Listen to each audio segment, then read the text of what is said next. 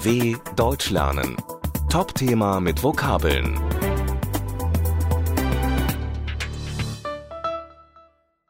Was wir essen.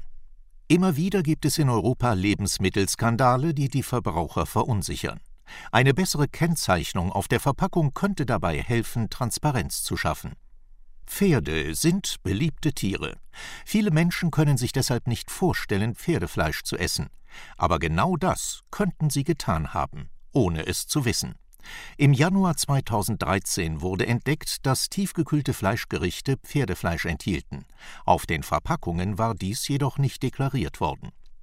Es ist sehr schwer, die Täter in diesem Fleischskandal zu identifizieren.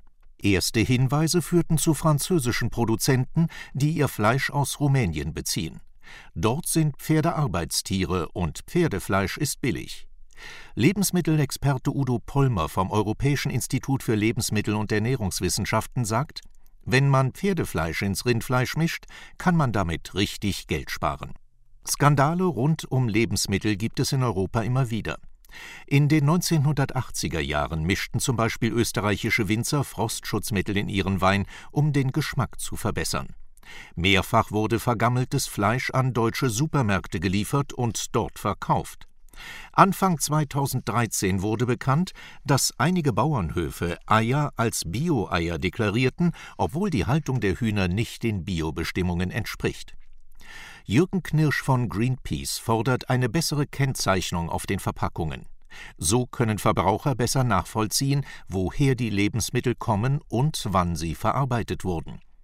Lebensmittel aus Deutschland können bereits mit Hilfe eines Codes identifiziert werden. Wenn Produzenten ihre Ware allerdings in verschiedenen Ländern kaufen, um Kosten zu sparen, wird dies schwierig.